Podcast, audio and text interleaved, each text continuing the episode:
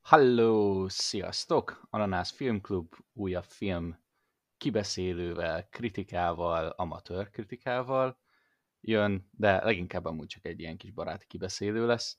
Igen. Megint elmentünk. Igen. Kerüljük a kritika szót szerintem. Hát majd kritizáljuk is. Onnantól kezdve lehet kritika? Ne, Hm. nem Beszélünk róla. Igen. Az a lényeg. Ez a lényeg. Megint voltunk moziba, úgyhogy ismételten alkalom nyílt arra, hogy legalább egy, hát nem tudom, órácskát beszéljünk egy filmről, ami éppen most megy a mozikba, de előtte térjünk vissza a jól bevált részhez. Peti, mesélj nekünk egy kicsit arról, hogy miket néztél mostanság, miket ajánlanál. Hát ö, most két filmet néztem meg, mind a kettő megy a mozikban, még talán, bár nem tudom, hogy milyen időpontokban, milyen sűrűségben. De, de mind a kettő, ez egy mostani film, és olyasmi, amiről amúgy potenciálisan beszéltünk volna, csak nem tudtunk elmenni rájuk, és akkor most meg már kijött a West Side Story, aztán jövő héten már jön a Pókember, és akkor már így szépen ez így maradt, úgyhogy most csak ennyiben tudjuk megemlíteni ezt a két filmet. Az egyik a... Kezdem a jobbikkal. Az Encanto című animációs filmet megnéztem a moziban, egy hétvége napközben, ami elég öngyilkos vállalkozás volt, mert eh, nyilvánvalóan ez egy családi film, és eh, mindenki a gyerekeivel akkor megy el eh, megnézni, és mindig veszélyes, maradjunk annyiba. Nyilván ezt nem kell senkinek se bemutatni, függetlenül attól, hogy van-e valakinek gyereke, vagy nincs, hogy hát még, még fejlődő, fejlődésben lévő ö, szervezetek, és ö, nyilvánvalóan ki kell adni magukból azt, ami éppen eszükbe jut, és ezt ö, megteszik film közben is. Oh, Ö, és, milyen szépen sikerült megfogalmaznod. Hát gondoltam, hogy inkább ebbe az irányba megyek ilyen szép vasárnapnak, és nem abba folyok bele, hogy milyen rohadt idegesítőek a kölykök. Uh, szerencsére, szerencsére amúgy jó volt a, a tapasztalatom. Uh, nem, nem volt nagyon durva a, a dolog, tehát nem egy-két néhány ilyen bekiabáláson kívül, ami egyébként pont olyan jeleneteknél volt, ahol ez még talán bele is fért. Nem volt egyéb más probléma. A film a lényeg, amit uh, azt hiszem, hogy Lin-Manuel Miranda írt, a forgatókönyvnek társírója, nem egyedül írta, és a zenét ő szerezte, ami nála már általában azt szokta jelenteni, hogy a zenére nincs panasz, és uh, a zenére nincs panasz. Tehát ezt meg tudom erősíteni, egy Disney stúdiónak a, az újabb animációs filméről van egyébként szó, ami nem Pixar, hanem a Disney. Már a Pixar is Disney, de remélem érti, érti mindenki a különbséget. Disneynek megvan a kis saját külön animációs részlege is. Na, jó volt. Egy, egy kolumbiai családról szól egyébként, ahol mindenkinek van egy szuper képessége, kivéve a főhősünket, aki nem kapott szuper képességet, és aztán majd kiderül, hogy valójában mi a szuper képessége, vagy mégse. Ez a filmnek a nagyjából a lényege. Egy nagyon-nagyon jó animációs film. Nem, nem éri el szerintem a Pixar, a nagy Pixaroknak a, a szintjét, de kellően szórakoztató, mindenképpen jó családi kikapcsolódás. Bár feltételezem, hogy akinek van gyereke és moziba akartak menni, az úgyis ezt nézte. Tehát őket egyébként se kell már így erről győzködni. De most elsősorban azokhoz is intézném ezt, akik, akik csak simán szeretik a filmeket, mert egyébként, eh, ahogy azt már nagyon sokszor említettük, az animációs filmek nem csak gyerekeknek készülnek. Szerintem rendkívül elveszhető, egyértelműen családfókuszú, tehát a filmnek a fő motivuma a család, rendkívül szerethető a karakterekkel, főhőssel, a, az animáció gyönyörű szép, nyilvánvalóan ezek a, a dél-közép-amerikai színvilág, ez, ez animációban még élénkebb, és, és még szebben ki van emelve, ami, ami nekem igazán bejön.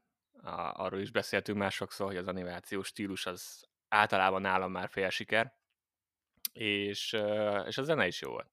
Én élveztem.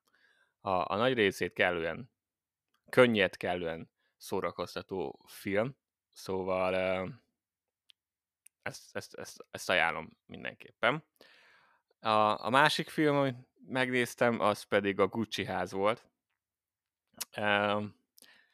Hát, most tudom, hogy hogyan lehet a legnormálisabban megfogalmazni a, a gondolataimat már az eltelt egy pár hét. Alapvetően egy, egy jó filmről van szó, és nyilván Ridley Scott rendezte, tehát azért várható volt, hogy nem borzalmas, és, és tényleg érdekes a téma. A, a Gucci, Mauricio Gucci meggyilkolásának előzménye és, és körülménye. A, érdekes a sztori, igaz történeten alapszik, az, hogy hogy mutatták be ezt az igaz történetet, az, az nyilván e, ott van, vagy erről el lehet vitatkozni, hallottunk, szerintem majd lehetett hallani azért a sajtó vízhangot, hogy nem mindenki volt teljes mértékben elégedett az ábrázolással, viszont, viszont ez egy másik kérdés. Én nem nagyon, nem nagyon ismertem, tudtam, hogy mi lesz a végkimenetele, ennyit tudtam a sztoriról, csak a film szempontjából egy, egy korrekten elkészített film, viszont szerintem uh, egyrészt túl hosszú, a, arról is beszéltünk, lehet, hogy nem adásban, de adáson kívül, hogy uh, hihetetlen, hogy az elmúlt pár hónapban szinte csak két és fél órás filmek jöttek ki, minimum két és fél órás, és uh, ez, ez, ez szerintem nem egy jó trend, én szeretem a hosszú filmeket, hogyha a film olyan, hogy, garant, hogy tehát muszáj neki hosszúnak lennie, majd a mai főfilm kapcsán is tudunk erről beszélni. Viszont ez a film nem gondolom, hogy igényelte a plusz 37 percet, amit ott kellett tölteni a moziba, mert egyébként a moziszékek sem feltétlenül azt gondolnád, hogy erre van kitalálva, de szerintem amúgy nem erre van kitalálva, tehát ez már túl hosszú egy, egy ilyen székben a, a színészi játék az ez he, tehát én e, én imádom Adam Driver-t, nagyon szeretem Adam Driver-t, az egyik legjobb színész szerintem, aki jelenleg ilyen aktív és felkapott, viszont nem ez volt a legerősebb a szerepe és, és játéka. Lady Gaga jó volt, vele, vagy vele kapcsolatban már ugye most említik mindig az Oscárt, a, idén is, a legutóbb a Csillag születik ért volt, vagy egy csillag születik, nem is tudom, mi volt a magyar, a Star is Born, azért jelölték Oscarra, és amúgy hihetetlen, hogy ott van ő, meg Kristen Stewart a Spencerért idén, mármint, hogy még nincsenek jelölve, de mindenki valószínűsíti, hogy versenyben vannak a jelölésért, és akkor arra gondolsz, hogy mondjuk 2008-ban valaki azt mondja, hogy Lady Gaga meg a csaj a Twilight-ból fog versenyezni az Oscarért, akkor nem tudom, hogy mit szóltunk volna ehhez. De nyilván egyébként megérdemeltem. Amit sajnáltam, hogy szinkronosan tudtam megnézni a filmet, ami, ami azt jelenti, hogy lemaradtam az olasz akcentusokról, és pedig úgy hallottam, hogy vitathatóak az is, azok is, és olyan érdekes döntés hozott egyébként Lady Gaga is az akcentusával, azt hiszem meg lehet nézni ilyen klippekből is YouTube-on, ugye a promóciós anyagként, amit kiraknak az internetre, hogy nagyon, nagyon érdekes akcentus választott, pedig ő egyébként, ha jól emlékszem, olasz származású, nem? Vagy valami ilyesmi. Van vagy ne valami olasz vér? Van, igen, van valami olasz származás. Úgyhogy de, igen, olasz származású amerikai énekesnő, mm. úgy írják. Tehát, hogy ehhez képest néha már a klippekben, hogyha megnézi az ember, így néha átmegy oroszba az egész. Nagyon, nagyon fura. De nyilván, nyilván a szinkron ezt, ezt nálunk most kivette, úgyhogy nem fogok lehúzni valamit, amit teljes egészében így nem tapasztaltam meg, csak klippekből. Um, viszont rajta kívül az energia szint ebbe a filmbe, ez nagyon off. Tehát mondom, egy, egy jól, elkészített, jól elkészített film, de egyszerűen nem, egy, nem tűnik egyrészt érdekesnek, egy alapvetően érdekes sztori, nincs, uh. nincs energia a, a filmben, semmi energia nincs benne, végtelenül hosszúnak érzed a két és fél órán, és, és nagyon érdekes a megközelítés is a sztorinak, tehát így ebbe a van benne egy jósnő, akit Salma Hayek játszik, a, aki tudja, hogy mi történt a való életben, azt tudja, hogy mi, hogy kapcsolódik ehhez. És ez a film valahogy úgy állította be, mint hogyha kb. ő csinált volna mindent, tehát minden a jósnőre vezethető vissza, meg hogy ő effektíve tényleg megjósolt minden, ami nagyon fura uh, gondolat, és Jared Leto pedig fogta mindezt, és, és én nem tudom, hogy ő melyik filmet melyik filmben szerepelt, amikor ezt a szerepet játszotta, de egyáltalán nem passzolt a többiekhez. Ő, ő, volt, a, ő volt gyakorlatilag a comic relief ebben a filmben, viszont uh, rohadtul kilógott mindenki, tehát mindenkihez képest. Ő egy, ő egy teljesen másik univerzumban színészkedett, mint a többiek, ami meg igazából uh, sajnos, hogyha a filmet egészében nézed, akkor gáz. Mert mert ugye nem konzisztens színészi játék, és nagyon over the top volt a csávó. Viszont még így is azt mondom, hogy akkor már legalább lett volna mindenki olyan, és akkor legalább lett volna kis energia a filmben, mert hát ez így szerintem nem volt, nem volt túl jó. Tehát nem, nem mondom, hogy élvezhetetlen, nem mondom, hogy rossz film, mert mondom, egy jól összerakott film, de, de nekem nem annyira jött be. Úgyhogy ezt mindenképpen csak, hogyha mondjuk streamingen kijön, vagy majd lehet bérelni ugye a digitális kiadás, vagy valamit, akkor érdemes megnézni, de azt leszámítva nem veszített senki semmit. Hm.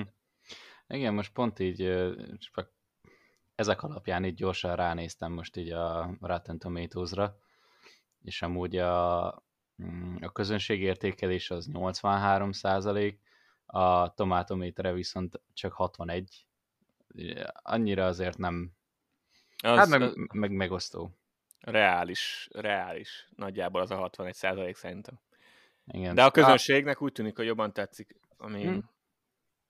Ami mondjuk érthető is tud lenni, mert tényleg, ha valaki, mondjuk nekem is van olyan ismerősöm, aki konkrétan csak azért akarja megnézni, mert szereti Lady Gaga-t és mivel Lady Gaga jó benne, amúgy alapvetően biztos sokan élvezik a sztorit magát. Aha. Mert nem mindenki, mindenki máshogy nézi a, a filmeket. Mi, mi pont ilyen átmenet vagyunk. A, a, egy művész hogy nézi, vagy egy filmkészítő hogy nézi a filmeket, meg egy, egy valaki, aki semmit nem tud a filmekről, csak a sztorit figyeli. Mi meg valahol ott vagyunk a kettő között, hogy egy kicsit már jobban elmerültünk a filmek világába, mint egy átlagnéző, viszont amúgy nem értünk hozzá, úgyhogy valójában mi is Igen. csak nézők vagyunk. Szerintem a 61% az közelebb van, mint a 80 hozzá. De ki hát tudja? Az személyes véleményed akkor, az az. Ah. Há, igen, szerintem, szerintem, szerintem természetesen ezt már hm. hozzá se kéne tenni, de igen, fontos kiemelni, hogy ez csak az én személyes véleményem. Persze.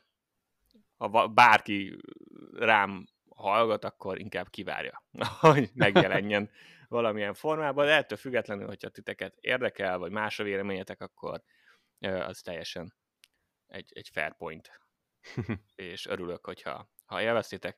Én is valószínűleg úgy élveztem volna, hogyha ha levágnak belőle. Tehát van egy családi szál benne, a család működését, ahogy bemutatja, ami szintén amúgy alapvetően izolálva érdekes lenne, szerintem ebbe a filmbe a kár volt ilyen mértékben beépíteni. És azzal már kiszedtünk 20-25 percet. hát igen.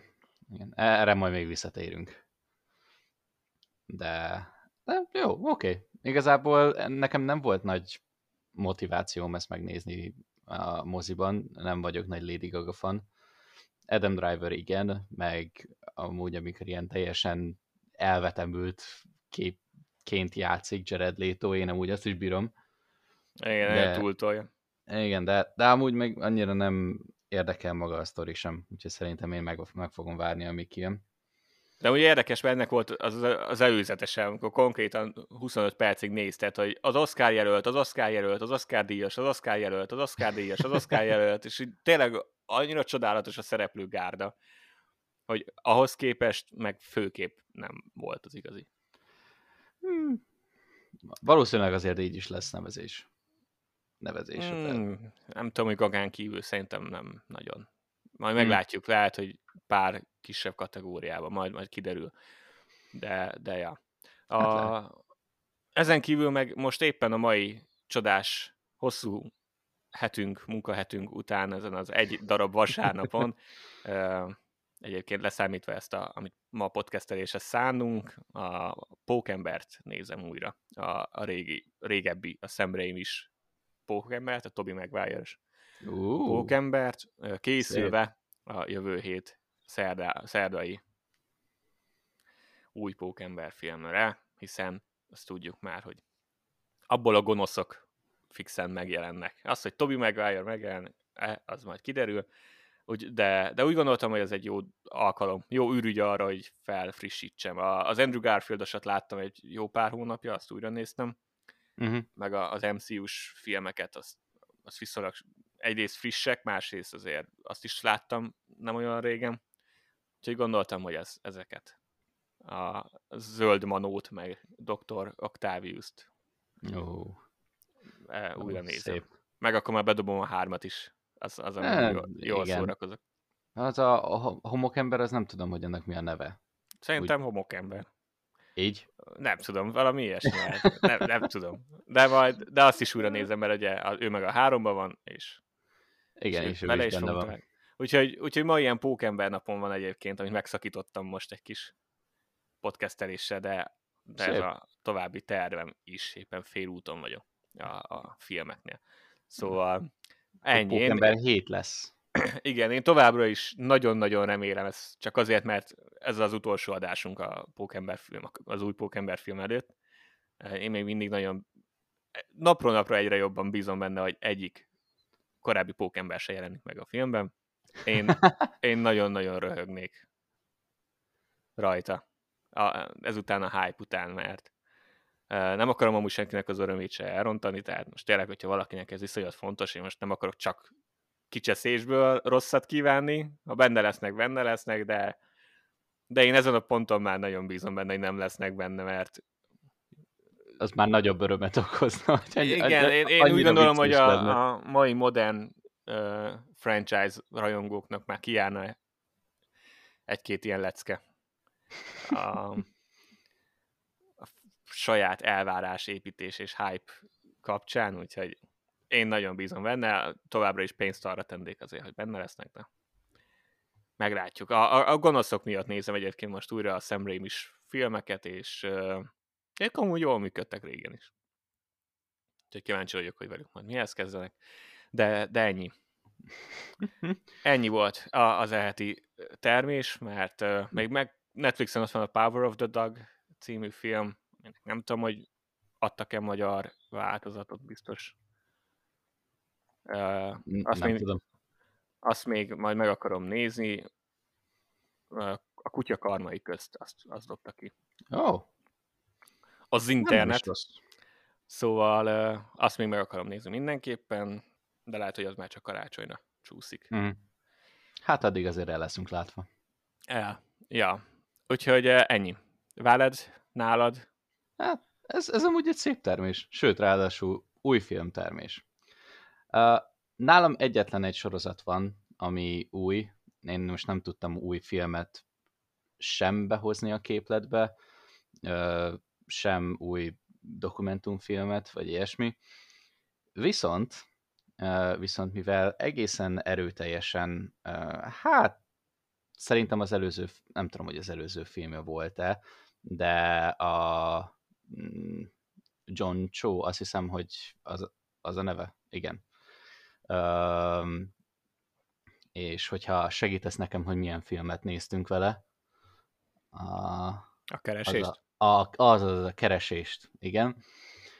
Onnantól kezdve, amikor így megláttam, hogy van, van a Netflixem ez a live action-ös Cowboy Bebop, akkor úgy voltam vele, hogy mm, még mielőtt belenéznék abba, akkor inkább belenézek az eredeti animébe, azért, mert az egy évad. Egy évad, 26 rész, 24 perces részek, semmi extra.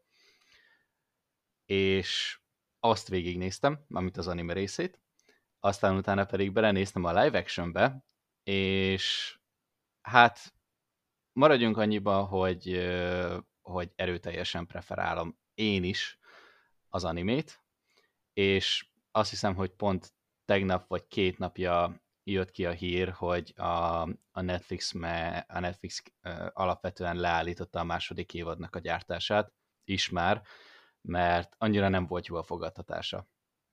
Tehát a, a nem tudom, hogy milyen rating alapján, de azt hiszem, hogy ez a, a pozitív ratingek alapján nézik, és valamilyen 40%-ot ért el. És akkor, mm, ha jól emlékszem, akkor a Netflix ilyen 60% fölött mondja azt, hogy oké, okay, akkor legyen második évad. Alapvetően ezt megint nem sikerült meglépnie. Ugye ez megint egy hosszú, hát nem hosszú, de ez ugye egy ilyen modernebb nyugati folyamat, hogy az anime sorozatokat megpróbálják live action vagy filmekbe, vagy sorozatokba átültetni, mint például a, a, az Alitát. Talán az volt eddig a legnépszerűbb, meg a legjobb minőségű, de a Ghost in the Shell Scarlett Johanssonnal például az is az volt, akkor fú, mi volt még? Ja, a Death Note. Amúgy a Death Note-ot is elkezdtem megnézni, az annyira nem, mm, mármint az eredeti animét, de az annyira nem kapott meg, úgyhogy, úgyhogy azt amúgy abba is hagytam, de, de visszatérve Cowboy Bebopra, Bebop a Netflixes live action-ös történet, Jojo-t imádjuk, de ezen kívül amúgy nem, nem tudta áthozni azt a, azt a stílust igazából, ami az anime, az, amivel az anime rendelkezik. Nekem kifejezetten tetszett az anime. Tehát ilyen ez a űrkábolyos, fejvadászos, közben, közben nem úgy nagyon jó zenék mennek, ilyen, ilyen nyugati, ilyen kábolyos banjo-tól egészen a jazz, a blues, az összes ilyen, ilyen, hát azt mondanám, hogy ilyen retro, nem, nem a mi korosztályunkhoz képest retro, hanem tényleg retro zenékkel benne, nem tudom, ad egy olyan furcsa egyveleget, hogy nem tudom, hogy hány évtizeddel vagy évszázaddal vagyunk előre a jövőbe.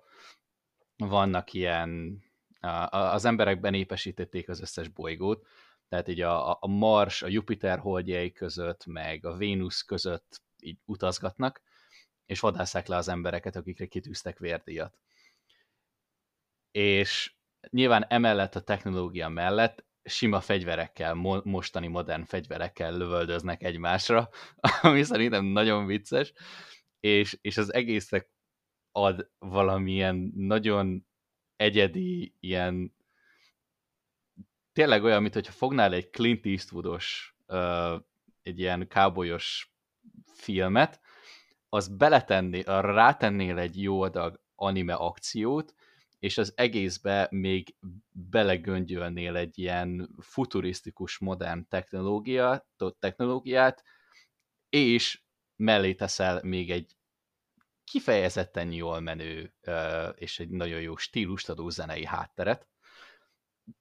Tök jó volt. Én nagyon szerettem. Egészen what részek is voltak benne, hogy ilyen 25 perc alatt így, nem tudom, hogy 22 perc alatt így nem igazán tudtam, hogy mi és hogy és miért történik, de, de nagyon randomak voltak. Minden részben például, volt több olyan rész, amikor elkezdenek valakire vadászni, és, és így bejönnek ilyen random emberek, van egy gyors ilyen ilyen cowboy párbaj, és utána mindenki megy az útjára. Semmi, semmi előzetes, nem tudom, felvezetés, vagy semmilyen referencia utána. Nem, megyünk tovább. Teljesen lineáris történetmesélés.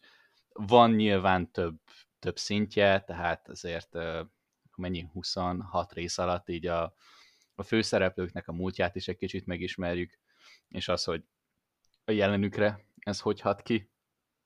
De, de ami szerintem a legjobb ebben a, ebben a sorozatban, az az, hogy van egy egyedi stílusa, és valószínűleg ezért szeretik nagyon sokan, és ezen kívül pedig hozza azt, a, azt egészen rendszeresen azt az újdonság varázsát, ami egy kicsit ilyen vadafak, ez most miért történik, típusú dolog, ami, amit én kifejezetten szerettem benne. Tehát azt hiszem, hogy a második vagy a harmadik résznél van az, hogy lesz random egy korgiuk. Tehát, hogy így van egy cowboy, egy főszereplő, meg van egy csávó, aki ugyanúgy fejvadász, és, és igazából ők ketten alkotnak egy csapatot, és a, az egyik ilyen vérdi, hát nem tudom, hogy megpróbálják elkapni a csávót, akire kitűztek egy vérdíjat, és az a csávó meg egy korgit hordoz magával random. Mm. És utána meg befogadják. És mi a franc? Egy jó korgi elfér mindenhova. E, igen. Minden de sorot a... jobb lesz egy korgitól. Igen, de am- amúgy rohadt cuki az a korgi. Tehát még, még animébe is cuki az a korgi. De olyan nem tudom, olyan arckifejezéseket adnak neki, hogy lehidaltam.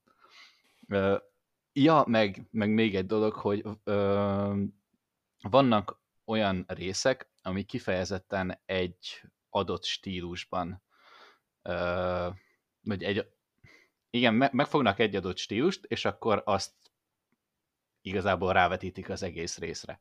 Pölö. Volt kifejezetten egy ilyen vadnyugatos rész, ami tényleg ilyen sivatag, és akkor a semmi közepén van egy nagyon kis város, ami ilyen egyutcás, tehát az a, az a hollywoodi vadnyugatos. Aztán például volt egy olyan, ami, ami nekem kifejezetten tetszett, hogy fogtak egy ugye a földön lévő várost, vagy kultúrát, és azt mondták, hogy oké, okay, akkor most ez a hold, ez az a kultúra. És ha jól emlékszem, akkor a, a Vénusz például Isztambul volt. Meg még ilyeneket vettek alapul, meg nyilván volt egy csomó, volt Japán, meg Dél-Korea, meg azt hiszem, hogy Vietnám is, és meg nyilván mondjuk Amerika, de hát mondjuk egy ilyen New York stílus, de hogy mindegyiket így be tudtad azonosítani, hogy ez most, itt most mi, a, mi az inspiráció. És nekem már ez így csak stílusban is kifejezetten tetszett. Az, hogy az akció az az, az egészen animés, és, és jó, és pörgős, az, az meg már csak egy plusz ráadás. Úgyhogy nekem ez a sorozat ez kifejezetten tetszett, ugyanúgy fent van Netflixen, amit az eredeti anime, mint ahogy a live action is, és a kettőt összehasonlítva egyértelműen az anime a jobb, és én azt ajánlom. Csak ilyen nagyon röviden, mi amennyit láttál a, az élőszereplősből, ott miért nem működik szerinted? Mm. Valószínűleg azért nem, mert az akciót nagyon nehéz átvinni. Tehát a stílust azt át tudod hozni körülbelül, tehát magával mondjuk a szettel az, hogy, az, hogy milyen környezetben vannak, azt, hogy kinek milyen, mm, kinek milyen karakterisztikája van, mármint úgy személyiségileg, azokat át tudják hozni. A, a, az a fő mozgatórugója az egész sorozatnak, hogy, hogy ugye hát fejvadászok, és ebből vannak konkrétan ilyen fegyveres lövöldözős jelenetek, és emellett még van, uh, van ilyen, hát közelharc is, fegyverek nélkül. És sajnos, sajnos ezt a részét nagyon nehéz át vinni egy élőszereplősbe, mert az anime az ugye főleg olyan, ami, ami akcióorientált. Na most, hogyha a, az animében mondjuk így is veszel egy 22 perces részt, és abból az akció mondjuk egy 5 perc, az azért egy elég is nagy része az egész résznek. Viszont, viszont az nagyon gyors, az nagyon ütős, az, az nagyon odavonza a tekintetet. Itt meg, itt meg annyi, hogy így egy órás részeket, vagy ilyen 50 perces részeket csináltak, és konkrétan az animének az a, a koppintása. Tehát, hogy ha végignézte valaki a részeket, az anime részeket, akkor fogtak egyet, és azt megcsinálták egy ilyen 50 perces élő szereplősbe. Ami, amit én értek, hogy miért csinálták, csak önmagában, a, hogyha a kettőt összehasonlítod, aki eredetileg az anime rajongó volt, aki szerette ezt a sorozatot, annak egy kicsit fura lesz, hogy egy ilyen hosszú, kettő pedig uh, nem tudom, maguk az interakciók is amúgy nyugatiasítottak. És talán még ez, még ez validabb, mint, a, mint az akció jelenetek. Tehát a, szerintem amúgy ez, ez volt alapvetően a probléma. Az, hogy Fox egy, a, amit mondtam az elején az animével kapcsolatban, hogy vannak olyan jelenetek, amik, amik csak így nagyjából így átvezetés után így megtörténnek, és utána pedig tovább lépünk. Mert, mert nem az a lényeg, hogy azzal a jelenettel, vagy annak a, az eseménynek a következményeivel mi foglalkozzunk, azt elraktározta az ember az agyába, hogy ez megtörtént, viszont nem kell annyit időzni rajta és sok ilyen gyors vágás van magában a cselekményben is. És valahogy ezt a stílust, nyilván ez anime stílus, tehát ez uh, alapvetően anime történetmesélési stílus, még a gyors akciókkal kombinálva. Na már most ezt, hogyha megpróbáljuk nyugatosítani, akkor mi ugye ahhoz vagyunk szokva, hogy egy ilyen uh, inkább ilyen rugalmasabb, vagy ilyen könnyedebb, egy ilyen flowban mozgó történetmesélés van, és nem pedig ilyen, ilyen gyors és, és gyors vágásokkal tarkított. Ha a kettőt pedig kombinálni akarod, akkor az lesz a baja a, azoknak az embereknek, akik az eredeti animét ö, szerették, vagy, vagy szeretik, hogy nem lehet igazából élő szereplősen reprodukálni az akciót, valamint a történetmesélés az meg nem ugyanolyan, meg nyújtott. Tehát konkrétan az lesz az érzésed, hogy ez túl sokáig tart. Hogy elnyújtják az eredeti anyaghoz képest. Szerintem ez a kettő. A, a magával, amit néztem, a színészi játékkal alapvetően nem volt baj. Meg szerintem a karaktereket azokat jól eltalálták. Tehát tényleg nem sok minden extrát tettek bele, mert konkrétan a történetet megfogták és lemásolták, ami az animében van. De valahogy valahogy mégsem, mégsem tűnik élvezhetőnek. Egy kicsit túlságosan ilyen, ilyen standard nyugati fogyasztóra van, van az egész, nem tudom, megcsinálva, és és így még a, a, az újonnan bejövő nézők is azt mondják, hogy amúgy ez, ez meg fura. Ahhoz képest viszont meg, viszont meg meghagyja az eredeti stílust, hogyha valaki újonnan kezdi el nézni, akkor annak viszont fura. Tehát nehéz, nehéz amúgy ezekkel így dűlőre jutni, meg hogy milyen döntéseket hoz az ember, mondjuk mint, mint rendező szerintem azért ez kifejezetten nehéz, mert nyilván egyik kultúrából, meg egy stílusból akarjuk átültetni a másikba, ami az egyik pont azért működik, mert abban a stílusban íródott, és csinálták meg. Hát, nem tudom. Ennél több insightom sajnos nincs, hogy miben lehetett volna jobb a live action. Szerintem úgy meg egy jó alap tehát, hogyha a normálisan áthozzák, áthoznának mondjuk mindent, vagy nem az, hogy az eredetit koppintanák, hanem a saját történeteiket mesélnék, uh, szerintem az mondjuk jobban működött volna, de De most jelenleg, jelenleg ez van. De az animét mindenképpen ajánlom. az is Netflix. Igen. Akkor legalább, akkor rá van bízva az emberre, hogy melyiket, melyiket nézi meg. A, Igen. Az már biztos, hogy az élő szereplősnél nem kell várni folytatást. Ezt, ezt én is olvastam. Viszonylag láttam így közösségi oldalakon, hogy viszonylag nagy volt a várakozás az első évad előtt. Uh-huh. Vegyes volt a reakció, és, és akkor utána láttam, hogy elkaszálta a Netflix sajnálatos a, a készítőknek, meg, a, meg azoknak, akik részt vettek a, a productionbe, hát de, de nem könnyű. Nem könnyű adoptálni egyébként semmit se. Ez, ez így van. Ez így van.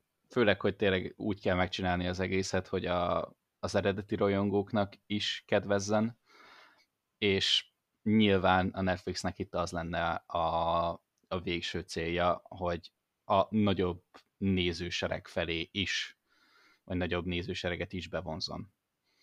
Akik nem feltétlenül anime központúak. E, ez, ez egy eléggé nehéz vállalkozás, hát ez most nem kifejezetten sikerült.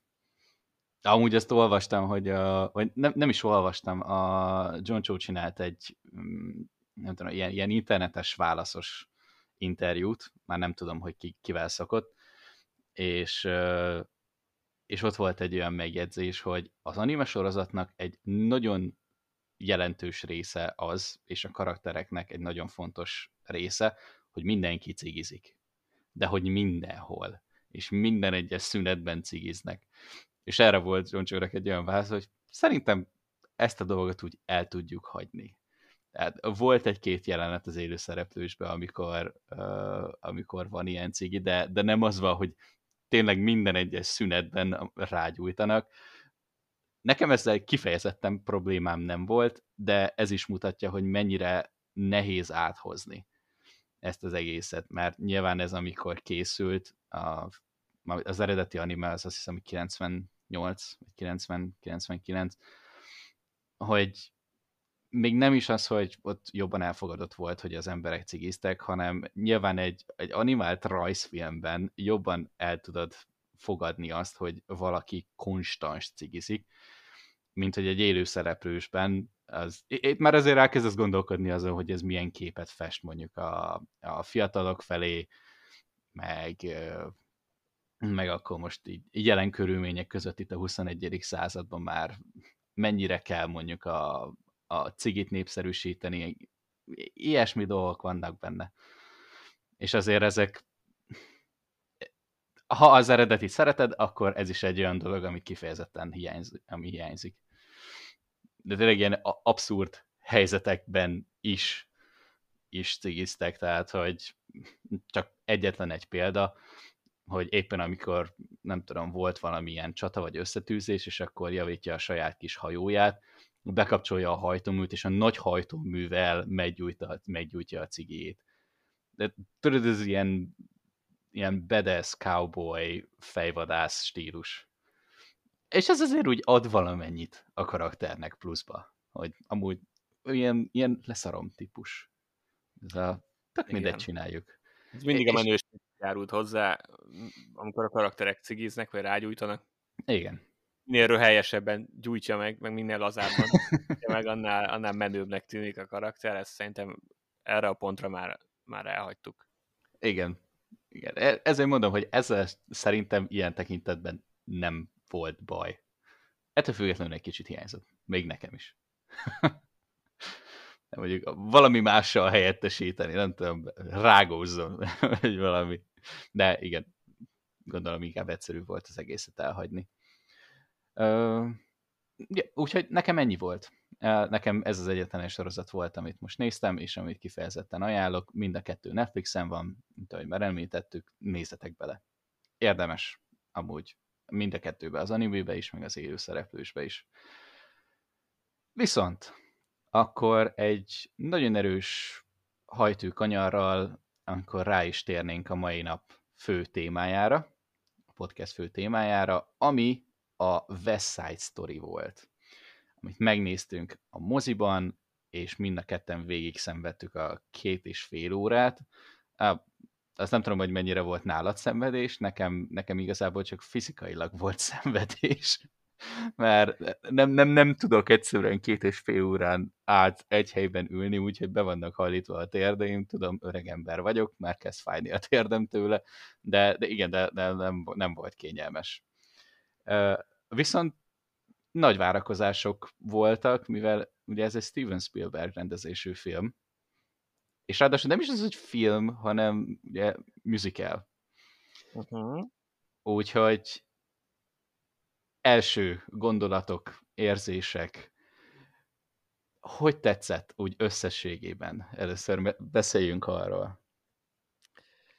Hát ez a film például szintén egy nagyon jól be tudja mutatni, hogy hányféleképpen lehet egy filmnek a, a minőségét ismertetni a nagyvilággal, vagy hogyan lehet értelmezni, te mint néző, milyen szemmel tudsz nézni. És, és ugye mindig szoktuk mondani, meg sokan szokták mondani, hogy a film objektív, vannak, vannak főleg technikai jellegű objektív dolgai is, amit, amit meg lehet ítélni, hogy ez jó, az rossz, tehát egy borzalmas kameramunkát fel lehet ismerni, vagy egy borzalmas vágást azért, mert ront az élményből.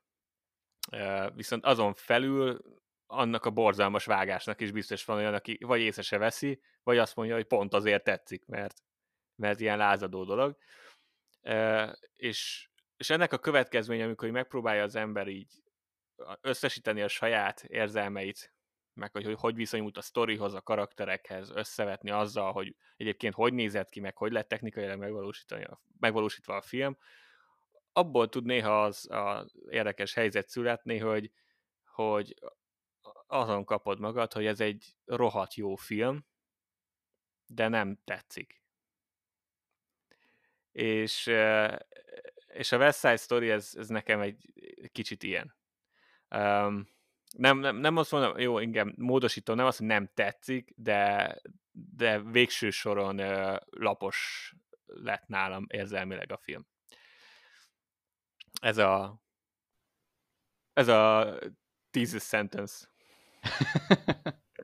ez, ez, ez, a, ez, ez, a, ez a nyitó gondolatom Aha. A, a nagy összességével kapcsolatban. Nyilvánvalóan miután megosztott te is, akkor utána majd elkezdünk belemenni. Uh, ugye ez egy, tudom, 61-es 61-es. Uh, meg, meg szerintem Broadway vagy off-Broadway változata is, tehát rendkívül sok feldolgozása van, nagyon ismert, mi, vagy én nem láttam egyik változatot se. De én sem. Tehát is fontos majd így már az elején tisztázni, hogy mi ezt ilyen szemmel nézzük, vagy néztük. Nekem ez volt az első, azt tudom, hogy módosítottak jó, ezért egy-két dolgom. Így aztán például azt nem fogjuk összehasonlítani, hogy mit módosítottak a, a sztorin, Aha. mert nem az eredetit, csak ezt a tudjuk, tudjuk értékelni, és, és igen, ez, a, ez az én nyitó gondolatom, hogy,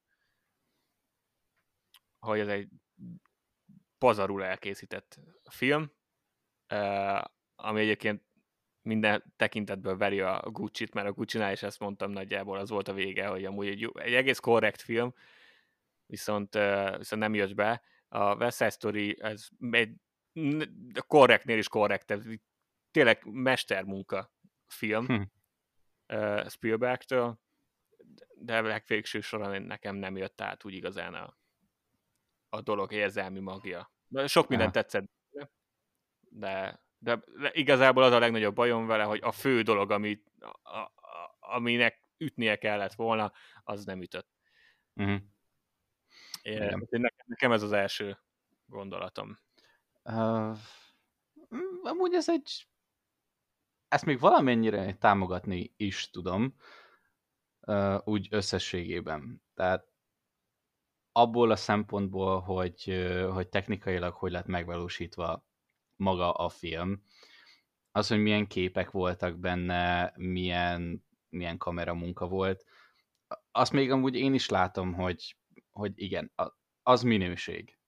Az minőség volt, és, és itt jön közbe ugye az a történet, hogy ez alapvetően egy musical. És egy színdarab. És valahogy, valahogy nekem egy ilyen konstans, mm,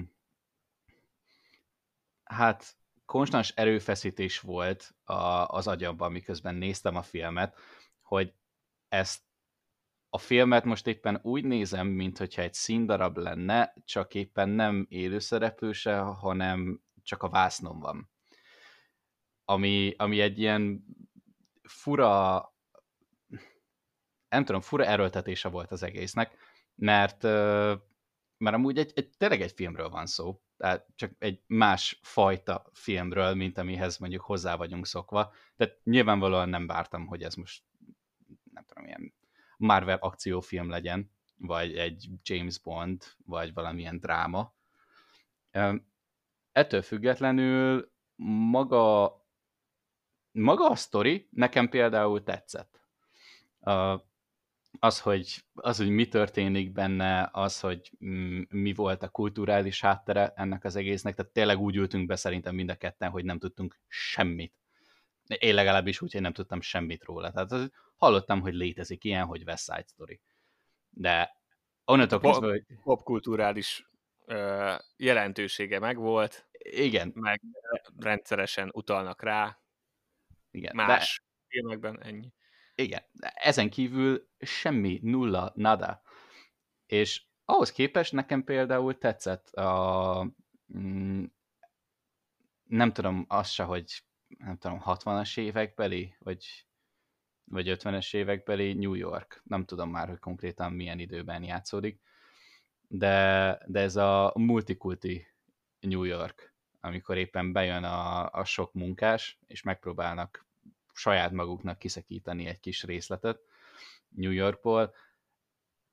Nekem az a része kifejezetten tetszett, maga a musical és a táncos és énekes része az is tetszett. Uh, viszont az egyedüli dolog, amiben tényleg hátra maradt, az az a csattanó. Úgyhogy, úgyhogy így nagyjából ennyi. Ja, ez akkor nagyjából egy véleményen vagyunk. Nekem is a, a kulturális hát, tehát az a része, az bejött. A, a banda háború, az, mm. teljesen investáltam abba. E, energiát, érzelmet, időt, nagyon bejött. De a filmnek a fő motorja, az a szerelmi szál volt, vagy annak Igen. kellett volna lennie, és nekem az az, ami nagy összességében elbukott. Uh-huh. Igen, és miért volt ez? Hát, szerintem legegyszerűbben úgy lehet, hát nem is tudom, szerintem egyrészt, amit beszéltünk a film után is egyből, viszonylag szűk szavúan szoktunk reagálni, pont azért, mert tudjuk, hogy nálunk belőle egy podcast adást, és akkor tök jó, hogyha így, így ha már úgyis felveszik a véleményünket, akkor így, akkor halljuk először a másikét. Mm. Uh, néha egy pár dolgot meg szoktunk beszélni. Ami a legfelszínesebb uh, probléma volt, az, hogy el volt sietve ez a románt. Mm. Most amennyire, nyilván egyébként is egy, egy musicalben, meg, meg az ilyen stílusú filmekben ez így szokott lenni, meg egyébként régi, uh, régebbi akár bármelyik romantikus vígjátékban, hogyha igazán belegondol az ember, akkor ott olyan szerelmi történetek vannak, hogy ismerik egymás három napja, aztán uh, mégis már ilyen nagy szerelmi vallomások vannak, ami nem annyira reális. Uh, tehát ezzel önmagában nem lett volna baj, hogy gyors a románt. Az volt a baj, hogy egy percig nem hittem el, hogy az a románc egyáltalán létezhet kettejük között.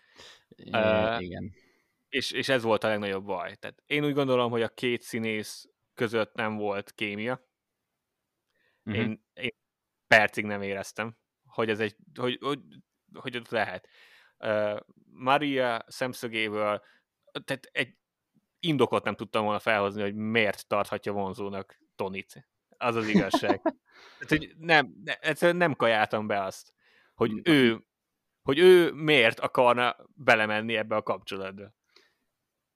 Figyelj, ez egy teljesen egyértelmű dolog volt. Magas. Igen. Pont, Tehát, ennyi, vége van, kész. de hát ez nekem nem elég, tehát hogy ez, ez nem alap egy, egy kapcsolathoz. Tehát e- ez volt a baj.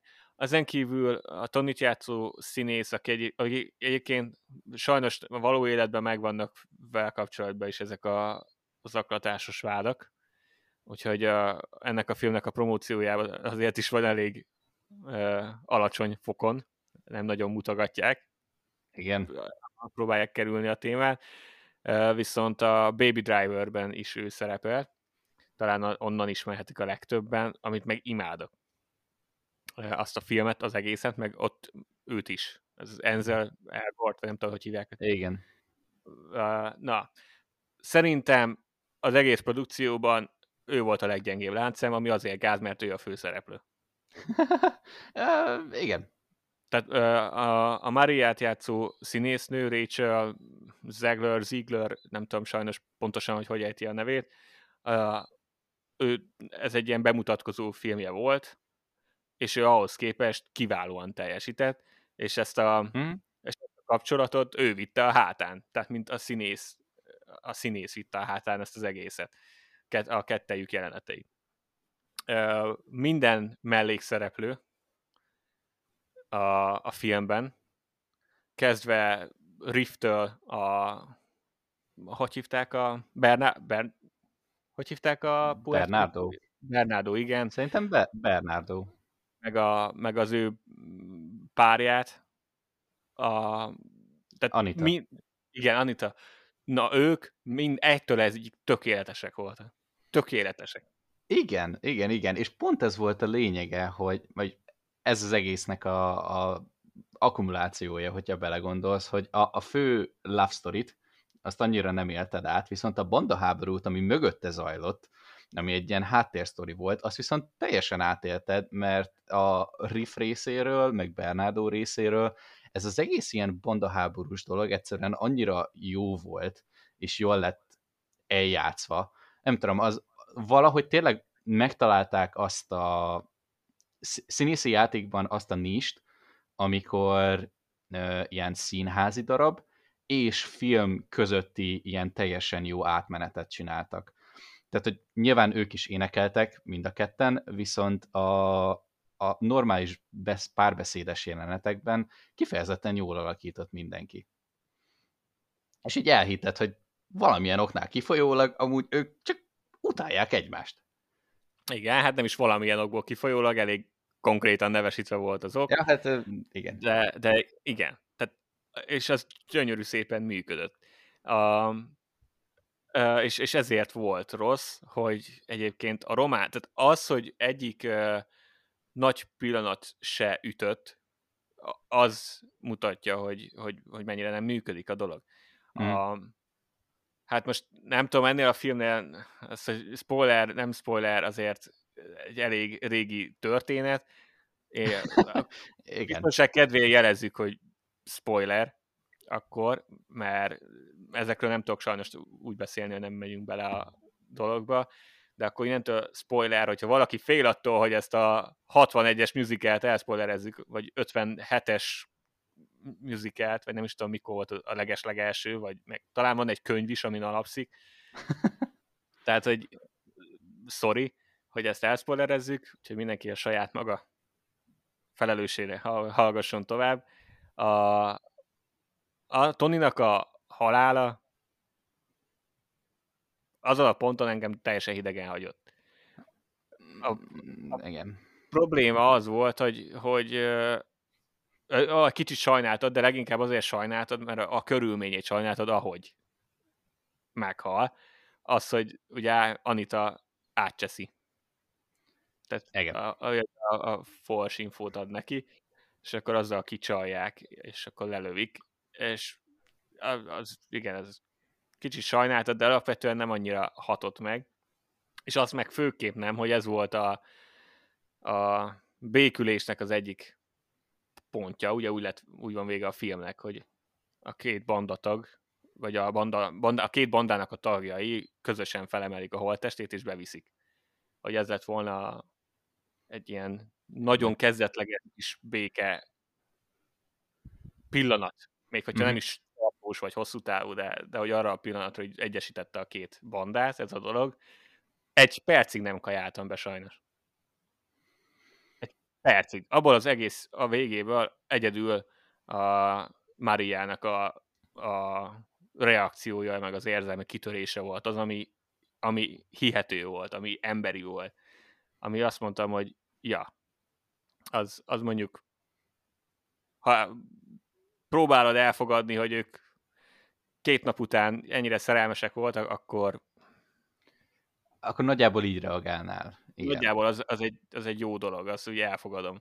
Viszont a, a bandatagoknak ezt a ö, dolg, békülését, ezt, ezt egyáltalán nem. Ja. És igen, és itt megint megmutatkozik a magán, magában a színészi játékban, hogy a film után is éppen azt beszéltük, hogy teljesen, vagy attól féltünk, hogy egy ilyen Rómeó és Júlia vége lesz. Hogy meghal az egyik szerelmes pár, utána pedig meghal a másik. És spoiler, nem spoiler, de nem tudom amúgy, hogy az eredetiben mi van, de ugye ebben Maria nem hal meg. És ott mutatkozik meg szerintem egy jó színészi játék, amikor megvolt az a jelenet, hogy Tony meghalt, Maria pedig ott van, és ott van a kezében a pisztoly, hogy nem tudod, hogy ő most mit fog csinálni. Mert, mert el is kezdheti lelőni itt a mellette lévő bandatagokat. Lehet egy ilyen teljesen Rómeós Júliába átmenős történet, hogy a végén fogja és akkor fejbe lövi magát. Az ott teljes mértékben bármelyik irányba nyitott volt a dolog. Mm. Amúgy örülök, hogy nem úgy zártuk le, hogy egy ilyen teljesen nagy ilyen wide shot így a fejéről, és akkor egyszer csak öngyilkos lesz, ez egy picit durva lett volna. Meg azért az már egy erőteljes Shakespeare-i koppintás lett volna, de, de pont ez mutatja, hogy igazából ott bármelyik irányba elmehetett volna a történet. Ő jó volt. És elhitted. Jó. Igen. Igen. Az, az tényleg azért mondom, hogy ő egyébként kiemelendő, de sajnos kémiát azt egyedül nem tud teremteni kettejük között. úgyhogy, és, úgyhogy sajnos például az a része. A, az egész kapcsolat annyira elsietetnek tűnt, és tényleg pont azért, mert már az első persze nem kajálott be, hogy, hogy mit lát az egyik a másikba, hogy, hogy amikor megtörténnek a, a főbb események, és ez a legfőbb esemény, hogy konkrétan Tony megöli Mariának a bátyját, és gyakorlatilag azonnal megbocsát neki, és még le is fekszenek utána egymással.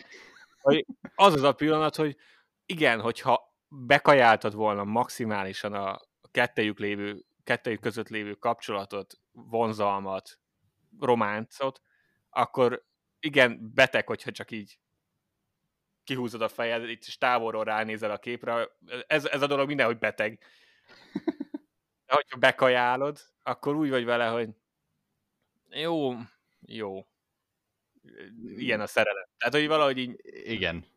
És nyilván ezt most is lehet mondani, hogy ilyen a szerelem, de mivel nem kajálod be, ezért csak úgy vagy vele, hogy dob már ki azt a gyökeret onnan. Hívjad rá a rendőrséget azonnal. Mert... Nagyon röviden. És, és nem volt, Tony nem volt szimpatikus karakter. A, az elején még úgy indult, és, és nem. És egyre rosszabb lett. És, azt, és, és nem tudom, mitől, tehát így simán a színészi játéktól, vagy, vagy az, amilyen szerepet töltött be? Nagyjából. Ezeknek a Ez a kettő, ezeknek a kombinációja. Igen. Hát tényleg amúgy egy ilyen furán elhelyezhető karakter volt. De valahol megértettem a motivációját, meg az, hogy miért próbál meg távol maradni. meg nyilván ő volt ez a mm, a, van az emberekben egy potenciál, amit megpróbálnak beteljesíteni, és mivel már volt egy retorziója a saját tetteinek, ezért nem próbál meg ugyanabba visszamenni, és megpróbálja tényleg így kihasználni azt, hogy milyen lehetőségei vannak, és beilleszkedni ugye a társadalomba. Azt a részét még úgy valamennyire én még el is hittem. Tehát, hogy tényleg a, ab, ebből a motivációból próbál meg kimaradni mindenből. Ettől eltekintve amúgy végül mindenhol ott volt, ami egy, egy, egy, fura dolog. de mm, tehát az önmegvalósítás része annak a karakternek szerintem működött. A románc része az, ami nem igazán működött. Igen, és azért mondom, hogy valószínű a színész, mert tényleg az, amit tesz, meg hogy amikor megöli Bernardót, hogy így igazából megérted, hogy miért, hogy történt, mm. és azzal nem volna baj, csak mégse érzel ö, empátiát. És, ö, és ezt szerintem a színész játékra lehet visszavezetni. Mert van, aki meg tudja ugrani, és van, Aha. aki nem. Szerintem ő most nem ugrotta meg. És ez a másik példa rá, hogy ugye Tony meg Riffnek a kapcsolata, hogy ott azt kellene érezni, hogy ugye van egy közös múltjuk, de azon kívül, hogy a film mondja neked, hogy van közös múltjuk, és próbálja ezt így mindig az arcodba vágni, hogy ők egyébként mint a testvérek lennének. Sajnos nekem például az a kapcsolat se jött át. Tehát nem mm. igazán éreztem, hogy ők egyébként, tehát tudom, hogy annak kell lennie, de, de nem éreztem, hogy azok. Ah. Hát, tényleg egy teljesen szubjektív dolog, tehát ez, nekem ez volt az élményem, nekem nem jött át, és, és itt is azt mondom, hogy hogyha ha van egy fő, főszereplőd, akinek a kapcsolatai a többi karakterrel nem működnek, akkor ott valószínű, hogy, hogy valamennyi hibát, és most, most úgy tűnik, de egyébként nem csak erre akarok ráhúzni, viszont a hibának egy részét azt, azt valószínűleg a színészben kell keresni akkor. Uh-huh. Főleg egy olyan sztorinál, ami, ami tényleg, tudom én, 50 éves történet. Igen, és még pont az jutott eszembe, hogy amikor megvan a, a, a dupla gyilkosság, akkor melyik karakternek a, nem tudom, melyik karakternek a gyilkos, magával a gyilkolással uh, érzel mondjuk nagyobb érzelmi löketet. És nekem például a sokkal nagyobbat ütött, amikor Bernardo megölte Riffet. Tehát amikor megvolt az a készszúrás, az nagyobbat ütött, mint amikor Tony megölte Bernardót. Az csak amikor már így utána gondoltál, hogy ennek amúgy milyen implikációi vannak, mm. ak- akkor tudatosul benned, hogy amúgy ez történet szempontjából fontosabb, de, de valahogy sokkal sokkal nagyobb léptékűnek tűnt maga az első gyilkosság. Nekem igen, legalábbis. Meg, igen, mert meg volt, meg volt az a, a beépített tragédia, hogy, hogy ezek egyébként fiatalok. Tehát, hogy tudom én, gimná, gimnazista korú bandatagokról van szó, akik, akik folyamatosan háborúznak idézőjelbe, de ugye ez nem, nem szó szerinti háború volt. Tehát igen, összeverték egymást, de, de nem, meg féltek egymástól, de nem, nem gyilkolták egymást folyamatosan. Na igen és akkor egyszer csak meg, megtörtént ez, és akkor úgy vagy, hogy tudtad, hogy ez fog következni, tehát érezted, hogy ez, hogy ez ide fog fajulni, ez a dolog, viszont uh, ránéztél akkor is mondjuk uh, és látod, hogy nem ez volt a célja a, a, a dolognak, és ezért volt igazán fájdalmas, mert gyakorlatilag, gyakorlatilag ők ugye öröklik ezt a gyűlölködést. Mm és, és ez elég szomorú. és, és akkor innentől kezdve lehet ráfordulni magára a kulturális aspektusára a filmnek, ami, ami meg igazán működik.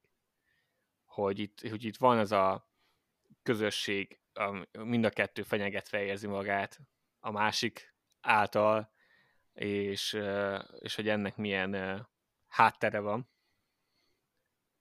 és hogy mit tesz ez a, ezekkel a közösségekkel egyébként egyenként, főleg úgy, hogy mondjuk nézőként azt mondod, hogy a, alapvetően igen, a jetek azok úgy voltak lefe, ábrázolva a filmbe is, hogy, hogy amúgy elég nyomorultak.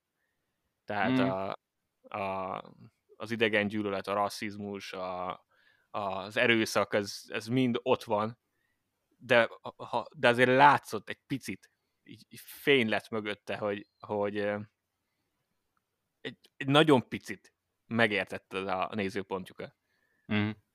Azt nem, hogy hogyan és kire irányították ezt a dolgot, de, de láttad, hogy mennyit jelent nekik az a, az az a terület, amit védeni akarnak, és hogy milyen anyagi háttérből jönnek, milyen családokból jöttek ezek a fiatalok, és, és akkor így azt mondod, hogy megérted a, a motivációjukat, csak azt nem, hogy hogyan ö, viselkednek, és hogyan akarják ezt érvényesíteni, meg stb. Igen, abba azért belementünk egészen részletesen. Ki is lett fejtve, hogy, hogy ők miért csinálják azt, főleg amikor ott a rendőrségen vannak. Az volt az a, nem tudom, egy jó hosszú zenés betét, hogy amúgy eléggé hányatott sorsú családokból jönnek, és csak egymásra számíthatnak. Azt a részét megértetted, azt már, hogy éppen mik azok a konkrét cselekedetek, amiket csinálnak, azt már annyira nem lehet. És amúgy pont az a szám az, ami ezt jól ábrázolja, hogy, hogy ilyen családokból jönnek, mm. de például a számnak szerintem részben az is volt az a lényege, hogy és ők ezt ki is használják. Tehát, hogy erre vezetnek vissza Igen. minden. Hogy hát figyelj, vert az apám, meg mit tudom én, alkoholista volt, vagy csórók vagyunk, stb., úgyhogy elveszek, amit tudok. Igen, és akkor ez, ezért vagyok ilyen. Igen, tehát hogy ezzel magyarázza a dolgot, és, és nyilván úgy vagy vele, hogy nem. Tehát egy ettől még ez nem jogosít fel semmire, de az a szám az például tök jól bemutatta azt is, hogy megvan, van egy alap, amit tudsz, amivel együtt tudsz érezni, ami iránt éreznél empátiát alapvetően, de az, hogy kihasználják ezt, és utána pont, hogy ilyennel próbálnák kimagyarázni a büntetteiket, az, az meg megint az, hogy nem. Tehát felelősséget kell vállalni a dolgokért, és nem más, meg a körülményeket okolni mindenért. Mondjuk ez a mindenki a saját kis kommunájában szeretne maradni, ez mind a két oldalon megvolt.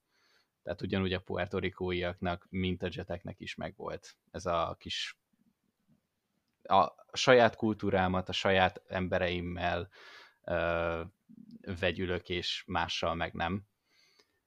Ez, ez kifejezetten, nem tudom, a, abban az időben, amikor ez játszódott, szerintem egészen jól leírta a, a körülményeket.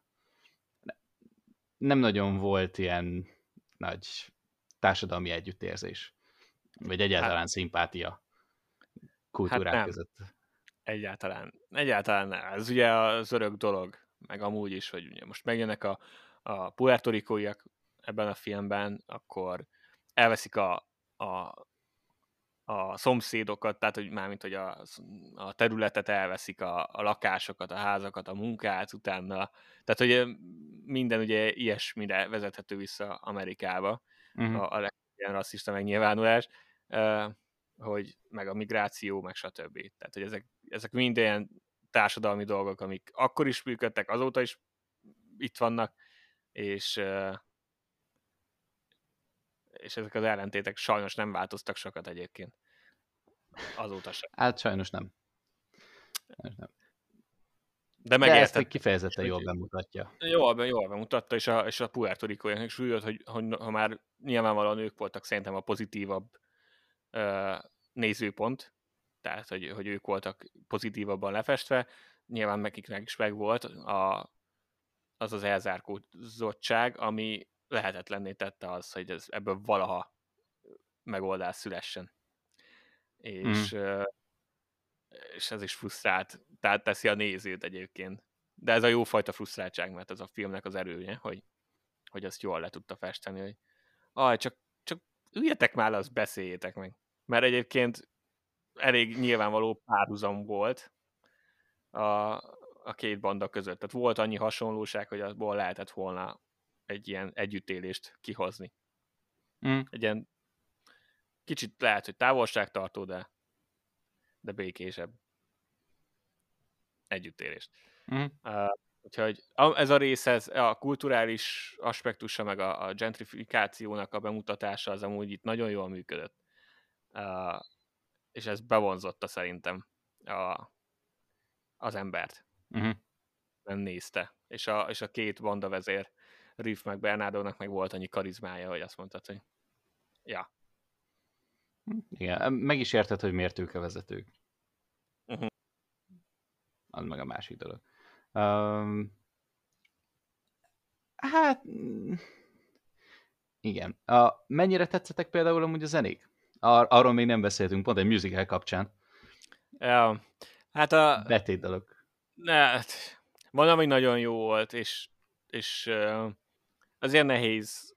Például ez is egy olyan dolog, hogy a zene nyilvánvalóan hozták, szerintem ahhoz nem nyúltak hozzá, se a szöveghez, se a zenéhez, uh-huh. hogy nyilvánvalóan tökéletesen illeszkedtek a, a filmbe, nyilvánvalóan tökéletesen át, közvetítették az érzelmet, amit akartak közvetíteni, és, és amit az adott karakter vagy karakterek át akartak adni.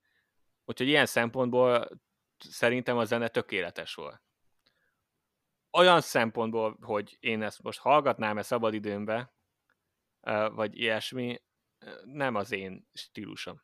Tehát ez egy kicsit old school musical volt, uh-huh. valóan, mert hogy az is. Uh, valószínűleg ezt nem fogom hallgatni. Spotify-on. Igen, több mint valószínű. De voltak benne nagyon jók. Tehát, hogy ami, ami tartalmilag is nagyon jó volt. A, a puertorikói szám, Anita érdekel, meg mm-hmm. igazából a srácok is, tehát amikor a puertorikói hölgyek meg a, a férfiak éneklik az amerikás számot, a, hogy, hogy nyilván ott is megvolt, hogy a nők egyébként itt akarnak élni, tehát hogy ők amerikaiak egyébként is, meg azok is kívánnak lenni, meg maradni, meg stb., mert hogy itt van a jövő. És a férfiak mondták, hogy hát nem. Tehát, hogy a, a, itt felszedjük magunkat pénzzel, aztán dzsá haza. Mert, mert Amerika az nem az igazi. És akkor az a, az a például nagyon jól lefestette a, a nézőpontokat. Meg úgy az, az általános puertorikói, vagy egyébként bármelyik, mai szemmel bármelyik kisebbségi ilyen közösséget, ami mondjuk Amerikában jelenleg is megtalálható, valamint a közösségen belül is a, követ, a különböző hozzáállásokat, meg a nézőpontokat. Az, az például egy rohadt jó szám volt szerintem. Egy csomó minden jól működött ezzel kapcsolatban mondom, sajnos nem, tehát ezek nem olyan modern zenék, hogy ha most beülsz, akkor ugye két és fél órán keresztül ilyen elég, elég kemény számokat hallgatni.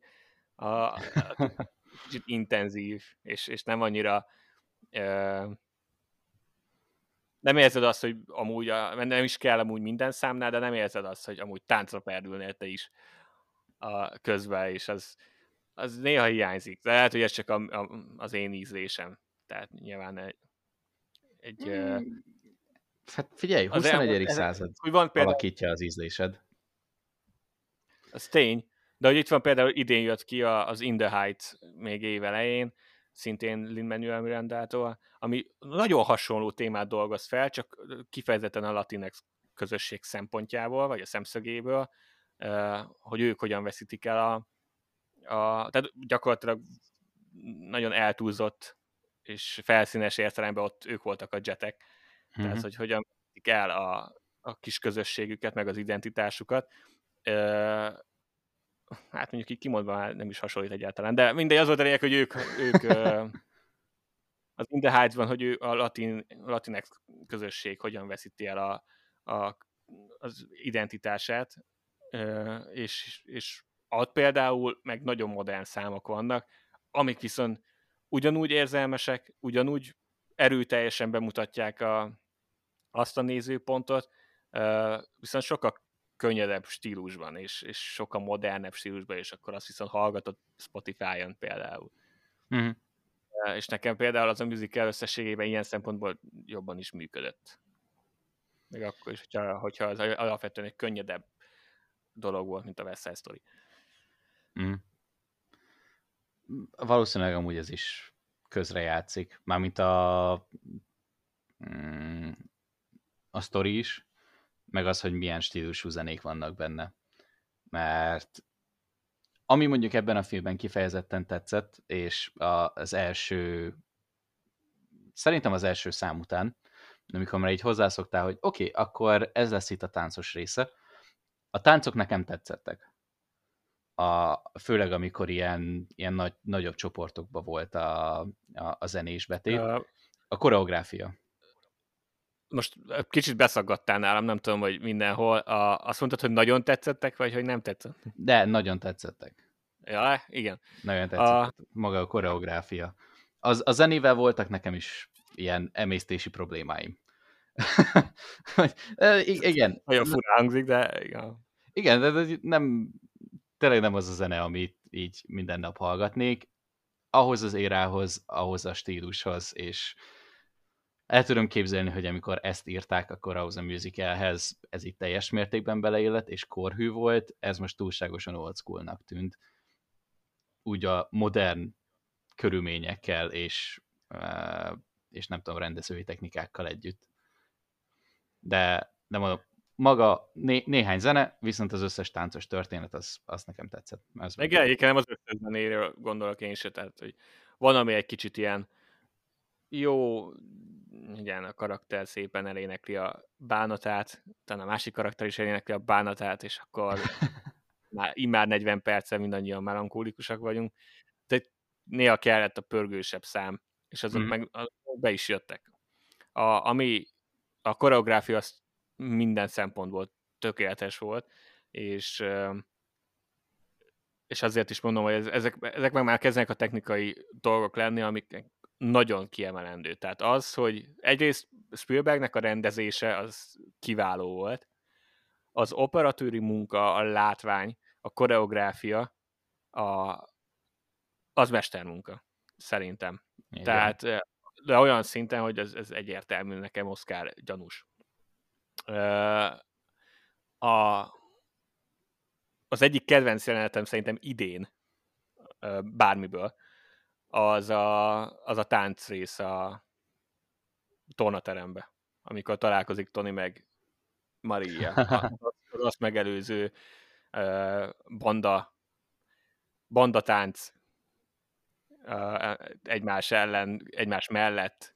És például, amikor pont Maria észreveszi Tonit, vagy hát észreveszik egymást, mm-hmm. és mhm. akkor öt, ötök, ahogy táncolnak, és akkor ők vannak a fókuszban, de látod, hogy megy a koreográfia, ahogy mozog a kamera, tehát zseniális megoldások vannak ebben a filmben, ami lenyűgöző volt, és a, a, ott viszont a, maga a szám is nagyon jó volt, ami azt megelőzi, tehát a, mm-hmm. a nem tudom mi volt, valami sulistánc volt. Uh, igen, valami sulim igen, ott is az volt. Jó volt a motiváció, hogy nem tudom, az, talán az igazgató volt, aki ott beszélt, hogy megpróbálta ugye a csoportokat keverni alapból, onnan indult ki az egész, és akkor utána meg mindenki megint ment a saját kis csoportjához, mm. amikor úgy még ezzel a nagy körrel is bepróbálkozott, és utána volt ez a tánc párbaj, ilyen csapat párbaj. A, az nekem is nagyon tetszett. Tehát az, az zseniális volt. Nagyon-nagyon jó volt.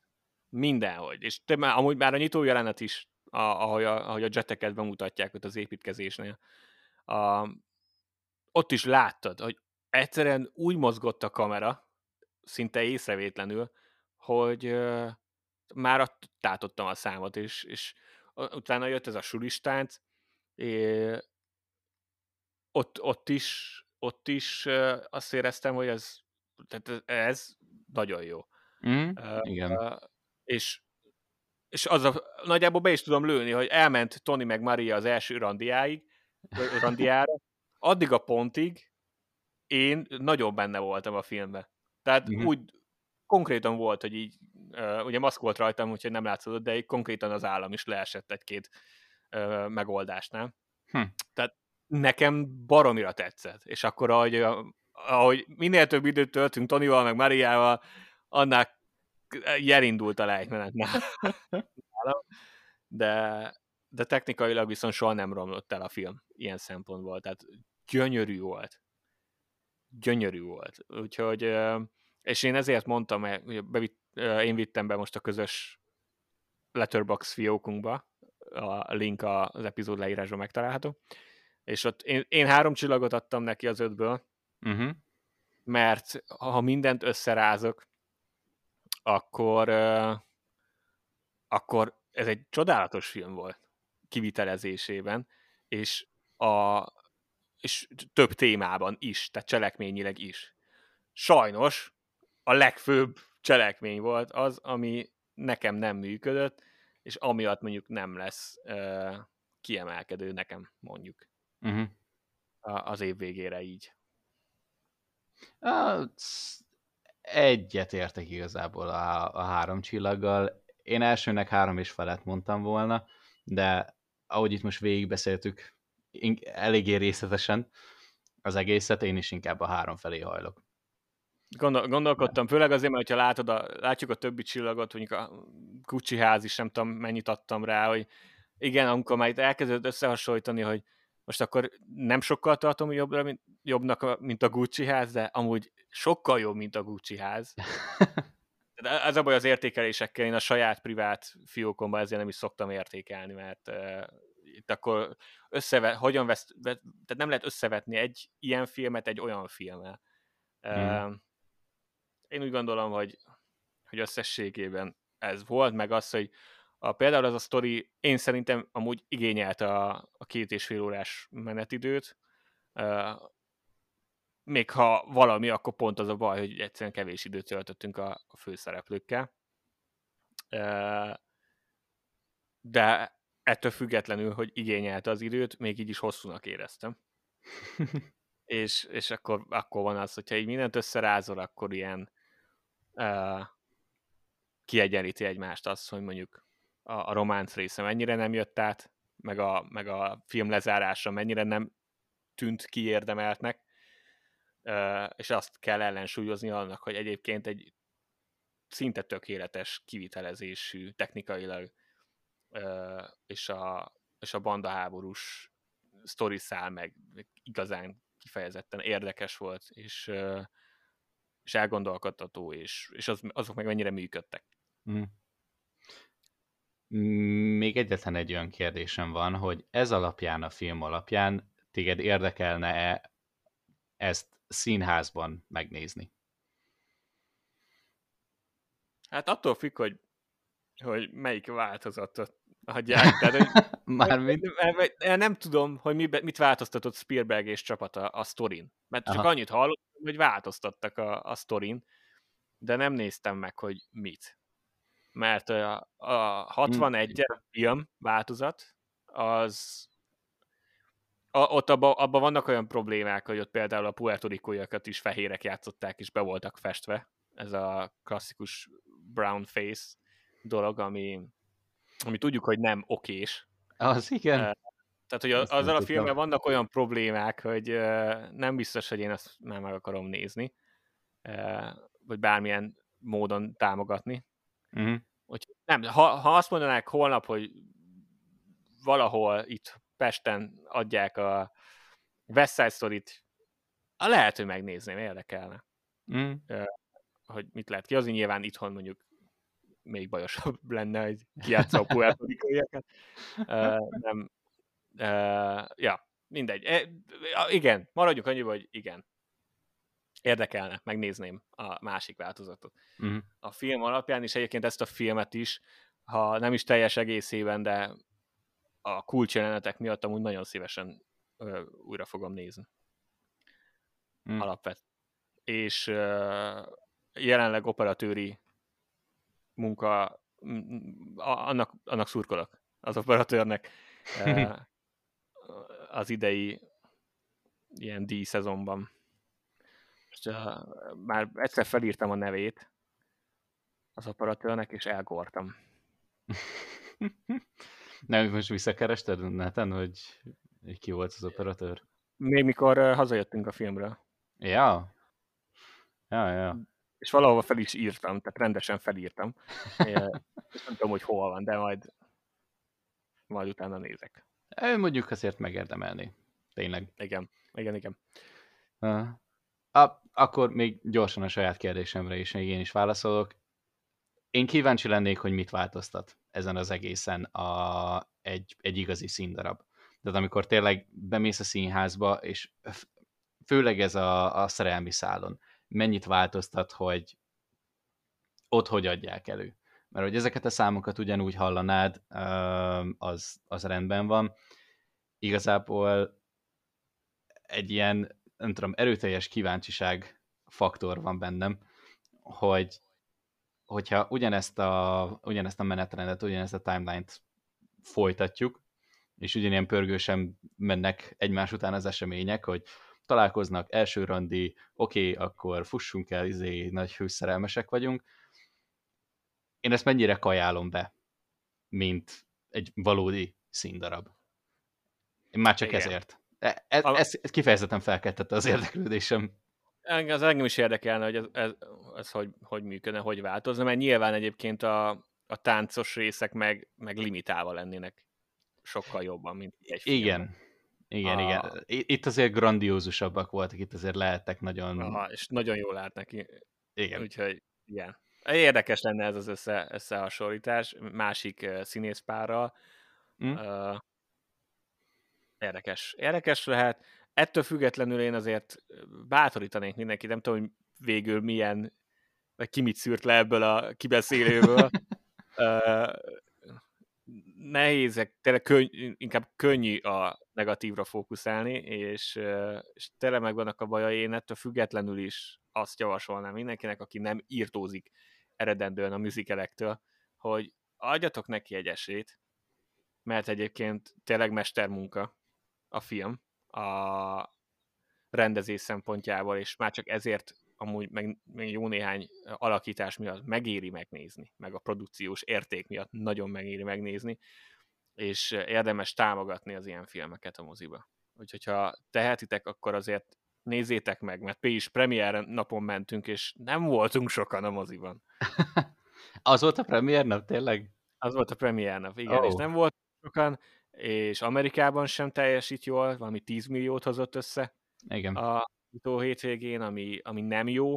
A, ezt rá lehet húzni arra, hogy a műzikelek egyébként sem szoktak ö, jól teljesíteni, mert ugye van egy ilyen stigma a műzikelekkel, amit szintén nem teljesen értek, de mindegy, ez egy másik beszélgetés.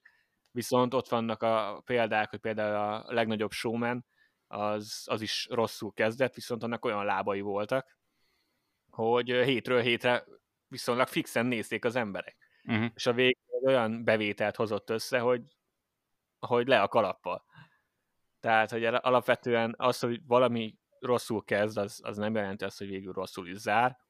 De jelen pillanatban rosszul áll a West Side Story, úgyhogy nyomjuk meg azt a nemzetközi box office és tényleg, hogyha van rá lehetőségetek, időtök, pénzetek, és nem rühellitek a műzikeleket, akkor nézzétek meg, mert amúgy meg egy jó téma, fontos téma, és lehet, hogy nektek egyébként a, a szerelmi szál is jobban be fog jönni, vagy át mm-hmm. fog jönni nekünk, úgyhogy én, én azért így is bátorítanék mindenkit, hogy hajrá. Ha nem, jött le, ha nem is jött le, alapvetően ez egy pozitív élmény volt, úgyhogy hajrá.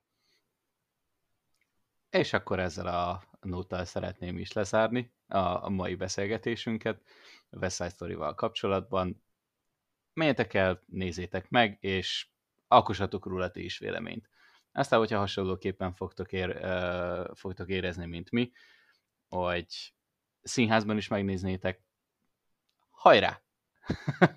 Azért ez egy eléggé klasszikus. Tehát a popkultúrának szerintem már annyira szerves részét képezi, hogy ha nem tudtok róla semmit, már csak azért menjetek el megnézni. A, igen, a csettingető bandát, azt már mindenki látta valamivel. igen, Majd valószínű. Sétálnak a rossz lyuk és csettingetnek. uh, igen, ez volt az eredeti. Uh, úgyhogy köszönjük szépen, köszönjük szépen, hogy velünk voltatok, hogy meghallgattatok minket. Uh, remélhetőleg több filmet is hozunk majd a, a jövőben, jövő héten fixen a Pókemberről fogunk beszélni, az nem nagy, nem nagy meglepetés, de utána is egészen rendesen el leszünk keresztve filmekkel, úgyhogy... Lehet meg kell kísérelnünk majd a, a dupla kibeszélőt a, a, a karácsonyi héten, ugyanis a uh. Matrix és Kingsman az egyszerre fog kijönni, úgyhogy... Ajjajjaj. Hát igen. Majd meglátjuk. Úgyhogy jól le leszünk látva, nem fogunk unatkozni, tartsatok mi is velünk, következő adásban is, és legalább, nem tudom, körülbelül egy hét múlva jelentkezünk ismét. Köszönjük, hogy itt voltatok, sziasztok! Sziasztok!